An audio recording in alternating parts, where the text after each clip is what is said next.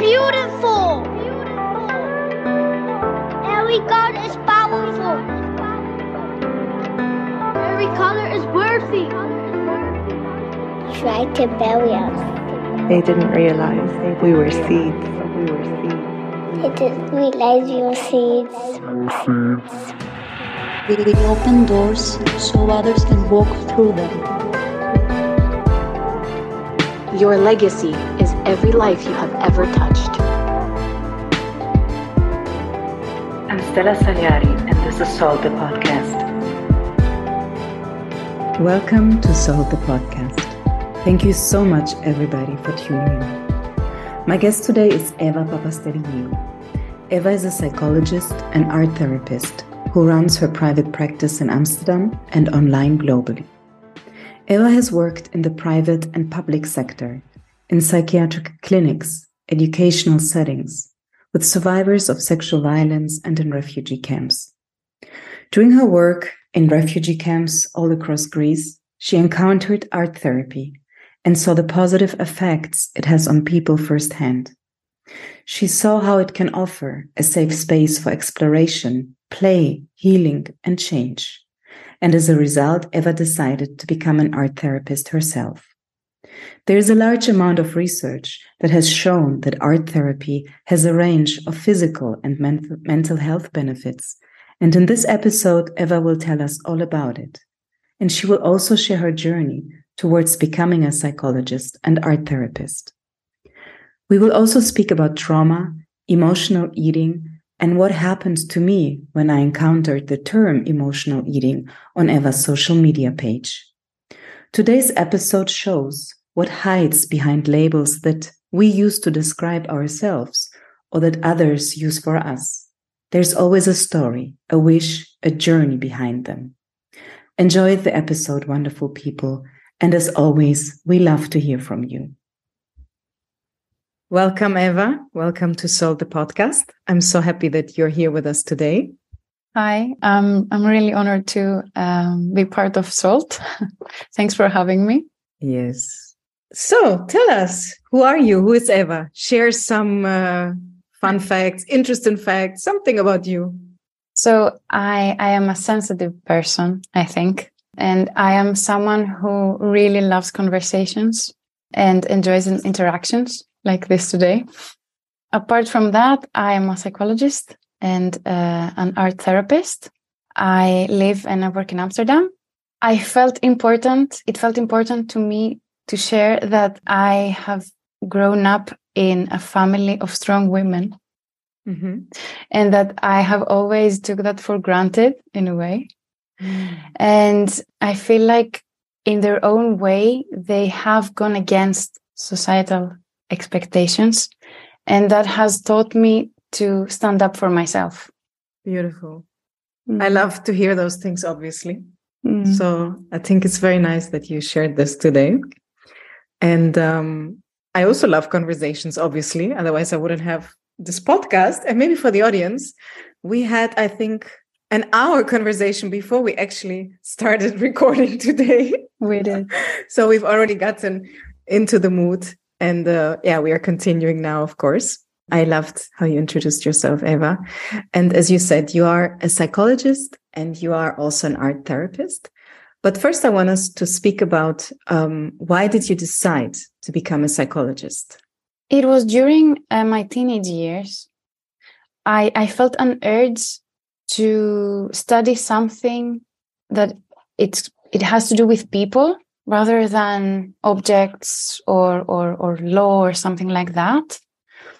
And then I accidentally read a book during that summer um, that it was it was talking about how soldiers actually mm-hmm. and their experience in war got blind but not for for health reasons but probably from mental health reasons and how this could be addressed through talking and speech and and the power of of speech uh, basically and that was the reason back then that i chose no i'm going to study psychology while studying i realized that i became a psychologist to help myself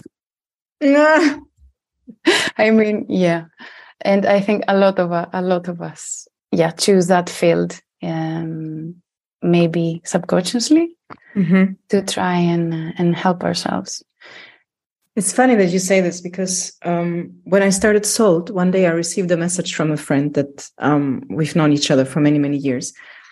And she says to me, Do you know that through the guests that you're inviting and through the topics that you're discussing, you are sharing with us your own healing journey? And then I realized, and I shared it with you before we started the recording, that Salt, and of course, everything we do there there's always like a, a re- reciprocal uh, thing to it right? A mutual Yeah. thing. But then i realized yeah i did not only start Salt because i wanted people to share their stories i also started it to heal myself somehow you know to to let out some things that i wanted to share with the world and break some silences and so on and so forth. So i can really identify um, with what you just shared. Yes. Yeah. and you are also an art therapist. And um, by following you, by speaking with you, I see that it's a very important part to you. It's it's something that that you really want to to bring into the world to create more awareness about. Yeah, and of course, I guess everybody knows what a psychologist does somehow or has been to a psychologist, but art therapist is something that I, I had never heard of. And uh, when we met online, um, it really intrigued me for different reasons that we can talk about later. But share with us what is art therapy? How did you come across it? Like, why is it something that intrigued you? And how can it help uh, us? So, first of all, art therapy is a form of psychotherapy that, apart from talking, we use uh, images and image making. So, um, in the session, you can have the verbal element, but also the non-verbal.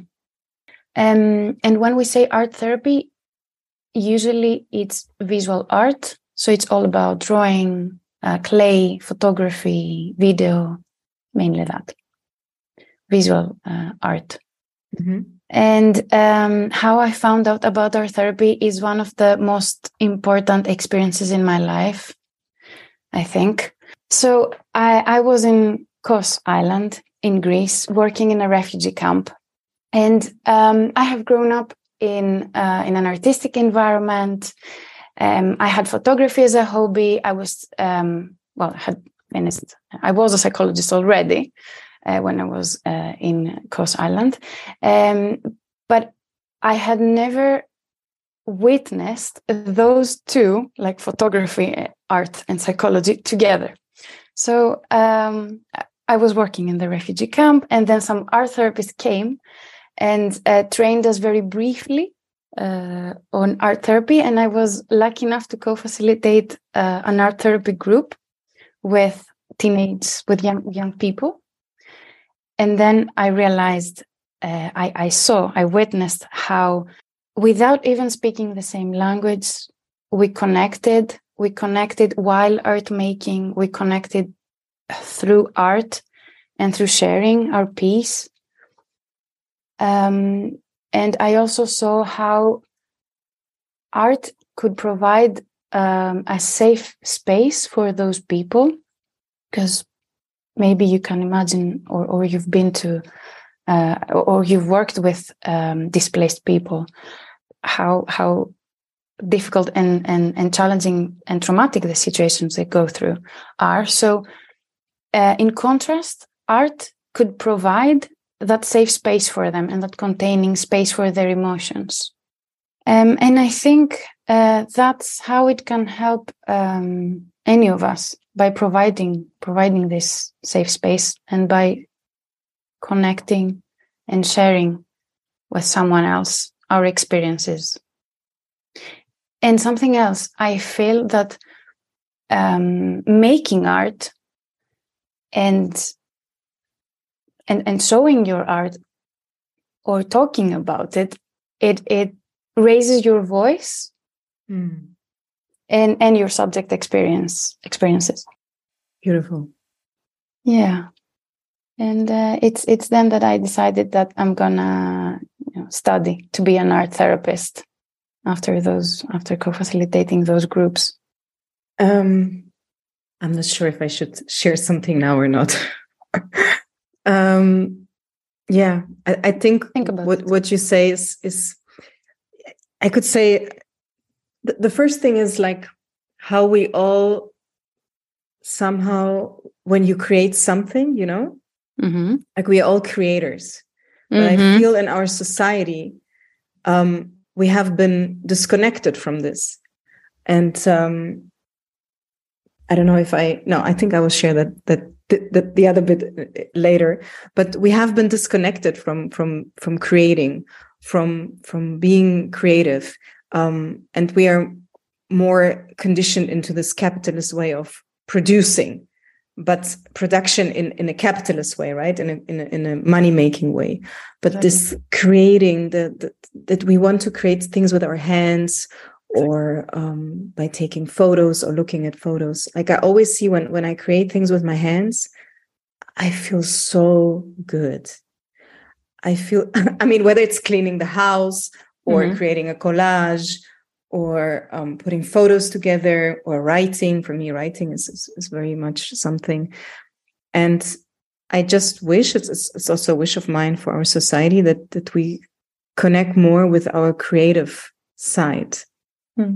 and that we yeah that we that it's not just something that someone who calls himself or herself or themselves an artist can claim because we are all at the end of the day somehow artistic people so that is just something that when listening to you came to my mind and and the other thing is that um, for a while i was also volunteering in a in a shelter for women who um, were survivors of human trafficking experienced domestic violence sexual persecution and part of the workshops that we were facilitating um, was also creating at the end of the workshop something a collage. Um, another time we planted a seed so every woman planted her own plant. Or we uh, gave each other hand scrubs. Or we wrote our names on the board so the writing and then looking at the handwriting how we how our handwritings are different right? And how our names mean different things. And it was just extremely important that that part of the workshop and always starting either starting or finishing it with this activity. And it, it connected us closer and, and some of the women also didn't speak english or didn't speak english Mhm. well. And what you said by by not using words yeah creating this this effect right? And it's not always about we have to speak like this Mhm. need of silence is bad. No it's not. Um so yeah these were just two things that came to my mind while listening to you and yeah it, it you. resonated a lot with me yes Thank you for sharing that. Um, and actually, I feel like a big part of my job is to remind people that they are creative beings. I feel like it's forgotten, like you said. yeah or it's compartmentalized you know it's for your sunday afternoon or something or if you go to a drawing Yeah. class it's it's something that is for yeah and you have to Yeah. pay for it I you also mentioned um trauma. Mhm. and of course um in in your profession you do work with trauma. Would you like to share something um with us about trauma your work art therapy? I mean you can take any angle you like. Hmm. So trauma can be something very, um, very specific, and I think it's very connected to not necessarily the events, but um, how helpless we felt in the moment. And trauma can be can be something very in quotes uh, obvious, like uh, natural disaster, or we have the genera- generational trauma where maybe your grandparents experiencing um, of violence is subconsciously affecting you in the Mhm. present for example so yeah. And how it connects with uh, art therapy um, and my work trauma not only affects our psychology but uh, and mental health but it also affects our brain and body in certain ways. And um, with art therapy, you can access those non-verbal parts of yourself and you can heal them, even if it's childhood trauma, complex trauma, or something uh, more recent. So it feels like you can kind of heal in a bit of a safer way by not having to talk about it again or relive everything through words, but being in a, in a safer environment where a drawing or multiple drawings can can lead towards your healing. Exactly. Art uh, can be a safer way to approach that. And also it's interesting how um, when we when we started this conversation, I was saying the the power that the speech, that talking has a lot of power over us when it comes to trauma. I think that it can maybe easily re-traumatize us. Mm. So it's mm. it's important to be able to process experience by not having to share every little detail.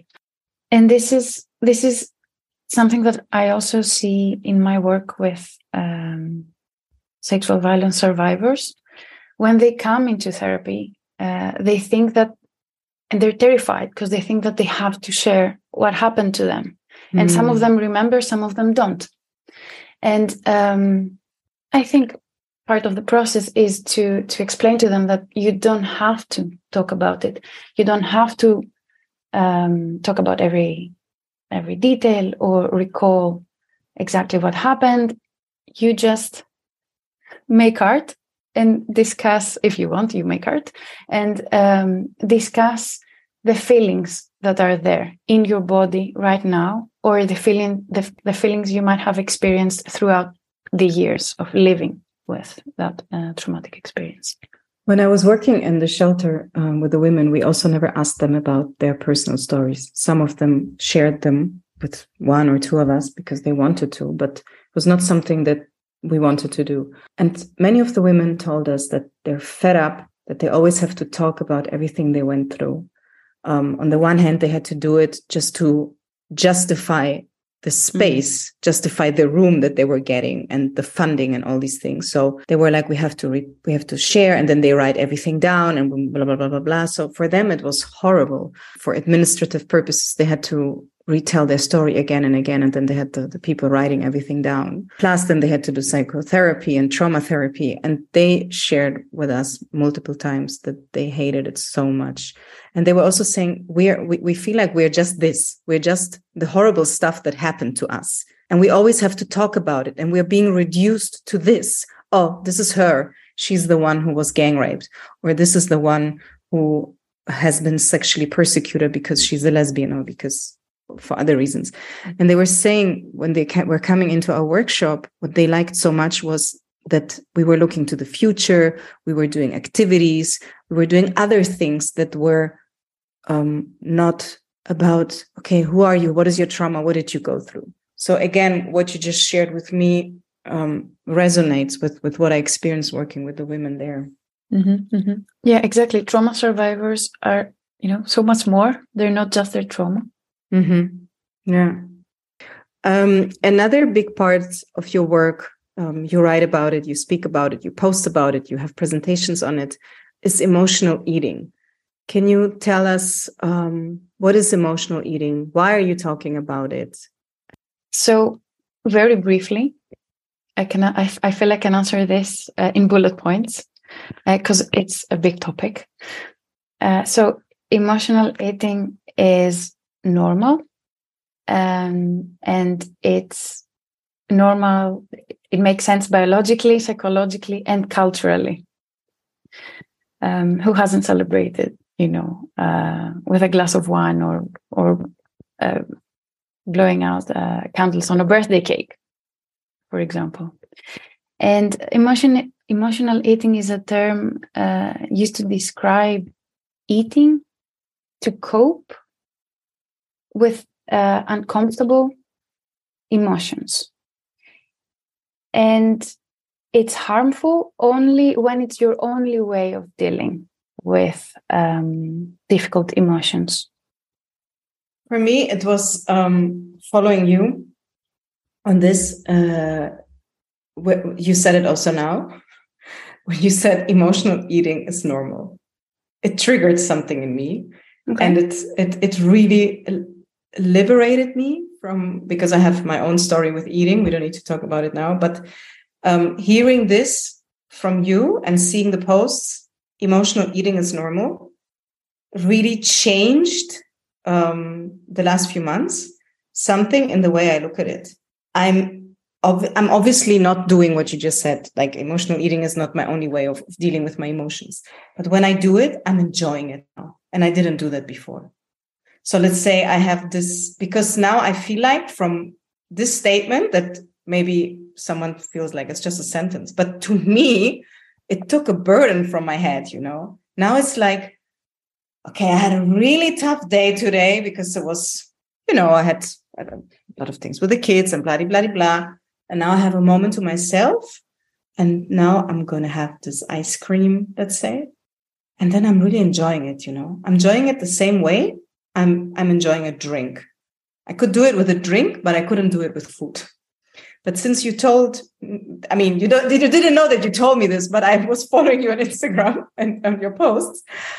And to me, it was just such a revelation. Emotional eating is normal, even the term emotional eating. And now when I do it, I feel, you know, I feel like the same way when I have a beer or when I have a, a glass of champagne or whatever, a glass of gin tonic. And it's really, really nice to me. And maybe you didn't now talk too much about the topic, but to me, just this one sentence that you also mentioned today and that you also mentioned on your social media, to me was such a game changer. Okay, thank you for sharing that. Um, I'm curious. You don't have to answer that. Do you do you mean that, um, for example, um, drinking a glass of beer or having having ice cream that it brought you um, pleasure, enjoyment.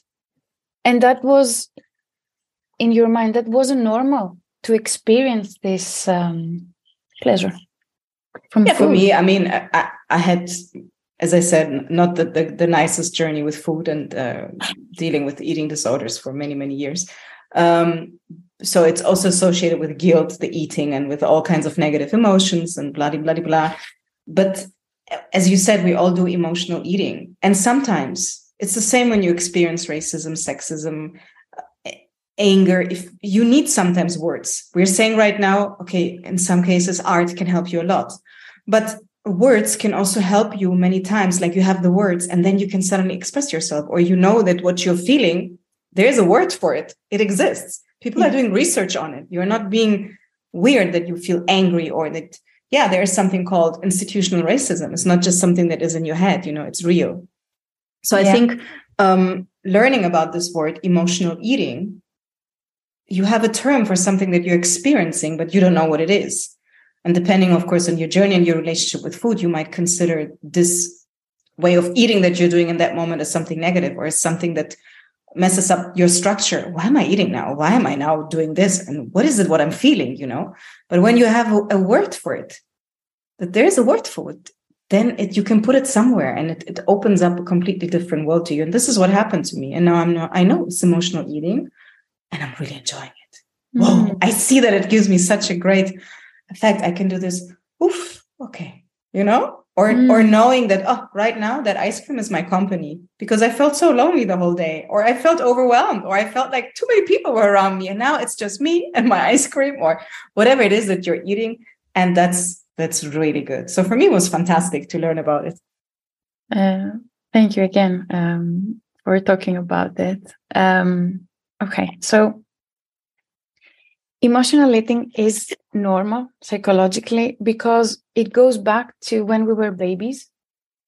And we, if if you imagine a baby, it's it's being held by uh, their mother or the person that is taking care of the baby, uh, father, etc. And while they eat, uh, they experience safety, warmth, love. So food and um, safety and, and, and emotional safety, but also um, and physical safety as well, they go hand in hand for that reason. So it's uh, yeah, that's why I say it's normal with you know such a normal voice, I guess. Yes, yes, yes. like for you, it's normal. For me, it was not. Even the yeah. term didn't exist in my vocabulary. Yeah. yeah. And it's interesting um, what you just said because one of the one of the feelings that um, very often hide uh, in emotional eating is loneliness. And um, this can also be because, I mean, um, coping with loneliness through food can be because when we eat, maybe a, a body memory wakes up that body memory of us being held by our um, caretakers. Mm-hmm. And this is much needed in the moment to, to feel safe again. And I'm aware this might not be conscious every time. Yeah, For me, we are unconscious being as well. of course, of course. Yeah. Nice. So, Eva, what is a memory that you cannot forget and that had an impact on your life? That was a difficult question. That is a difficult question for me. I think that the first time I walked into a, a refugee camp, that's I will I will never forget this experience. It changed me. I think I was maybe I was crying for a week. I don't know if that was useful, but that was me uh, back then.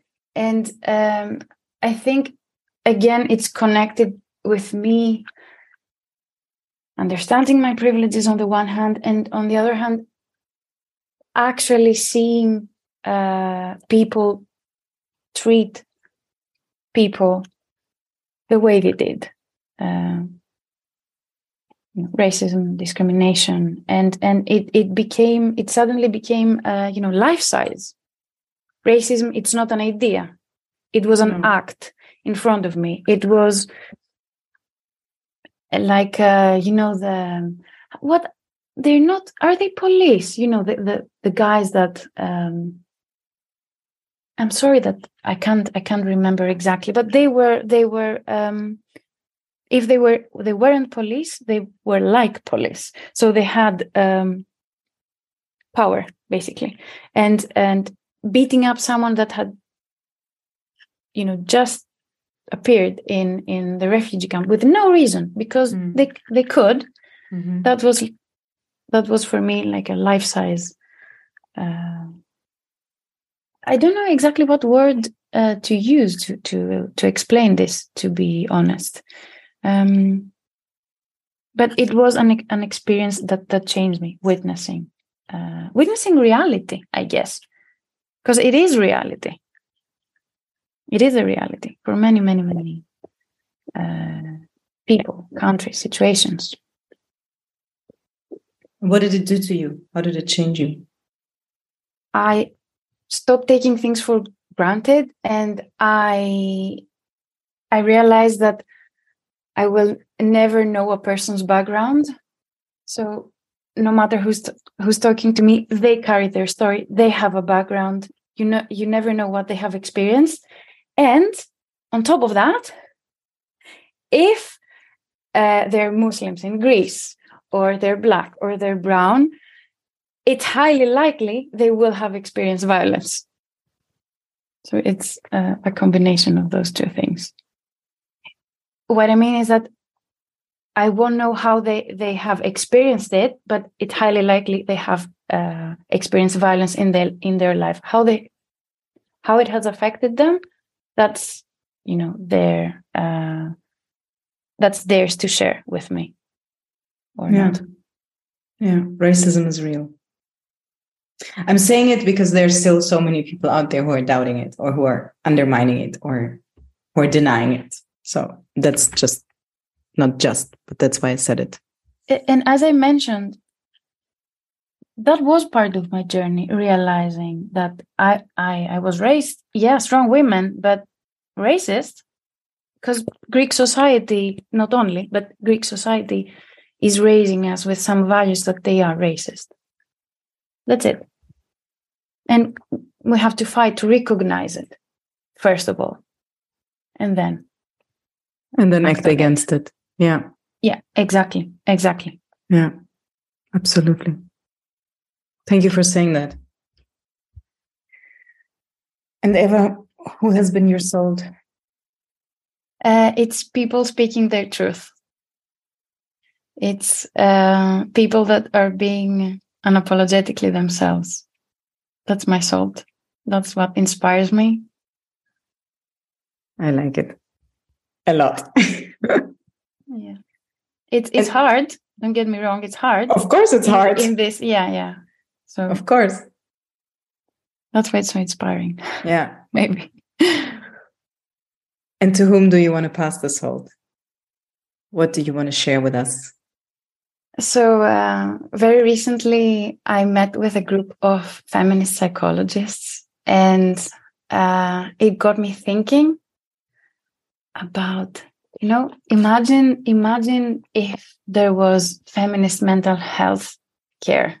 Imagine if there were feminist inpatient psychiatric uh, clinics. Um, so, I think I want to pass the salt to. Um, feminist psychologists, feminist counselors, feminist therapists, and that field in general. Um, I think, I feel that um, it has the power to to change a person. Feminist counseling to change a person, but also uh, society. I hope you will do more research on that for yourself. I really hope so because I find it. Yeah, I will actually do my own research on that. I want to see how many are out there because I find it extremely interesting. And what is your question for me? Uh, I want to ask you, uh, Stella, uh, what role does art play in your life? Yes, I already touched upon it a little bit earlier when I said um, we are all creators. And I feel like we have been, um, yeah, because of how society is, how the system is, is uh, created, we've been disconnected from it. And for me, art um, is, as I said before, inextricably linked to to creativity. Um, and creativity is for me then linked to activism. And there's a quote by Ava DuVernay that I discovered like I think two years ago, and, and the quote says, "Activism is inherently a creative endeavor. It takes radical imagination to be an activist, to envision a world that is not there. It takes imagination, and that is not far from art." So for me, art and creativity are, are very important and they go hand in hand. And, and I'm in love with artists. I, I admire artists. And that is also why um, I feature so many of, of you on, on Salt. Like that's why I wanted to speak with you. Um, and the other day, my uh, my friend gave me actually a book. It's called Healing Through Words by R- Rupi Kaur Mm. and um, I started is- reading it. I mean, it's it's not just a book. It's uh, maybe you have it or you will buy it for yourself because it's a lot about uh, writing and healing and trauma and some you would say very deep activities that you have to do there. But she says in the book, and uh, I, I would like to read it actually. Um, do you want to know what makes me sad? When someone tells me they are not creative, how have we convinced millions of people that creativity is a skill only accessible to, to a select few? When the truth is that human beings are imaginative by nature, and it is our imaginations that have helped us survive hundreds of thousands of years. Our ability to come together, think, and solve problems is our collective creativity in motion. When we were children, all, us, all of us were scribbling away, drawing, and writing in our notebooks. At that tender age, we didn't see creativity as a skill. We saw it as something we did, along with another dozen things. This naivety and carelessness allowed us to create freely by taking risks. We played and explored for the sake of playing and exploring. We were present, we had fun. But then as we got older, we drew a little less. By middle school, our journals began to collect dust. In high school, most of us left writing and drawing behind altogether. How could we not? The weight of our responsibilities grew each year. We were so busy managing jam packed school schedules and extracurricular activities, we didn't have the energy to do much else. It's no wonder that as adults, our response to trying new things might be, I can't, I'm not creative. This is often another way of saying, I'm scared to try because I won't be any good. And if I'm not any good, I would look like a fool. We started turning away from experiences that didn't make us look good on the first try. Where's the freedom in that? Where's the discovery? We all have an inner child who wants to be heard, loved, and healed. We have to let them come out and play. Creativity extends beyond the canvas and journal. Dancing is creative. Cleaning, writing an essay, coming up with an excuse for why you can make it to Thanksgiving dinner this year is a creative act. So is organizing your closet, cooking, gardening, and browsing a library. We all get to be creative in whatever way we like. So Powerful. that is my answer to your question. And I, yeah, I love artists. I love being artistic. I love being creative. I love being an activist. And I think we should all have more of that in our life. And that's why I love what you're doing.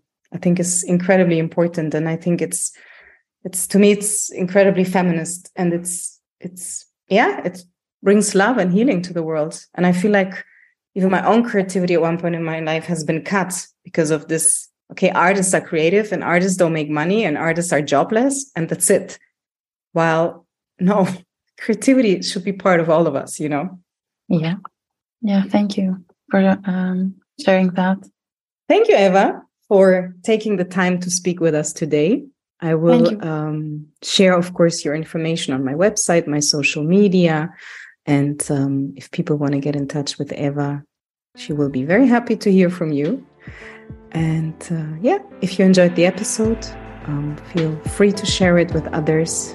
And um, Thank you so much, Eva, and everybody who's listening. Thank you for having me. Something that is loved is never lost. Stella Saliari, and this is Salt the Podcast. Salt the Podcast. Salt the Podcast.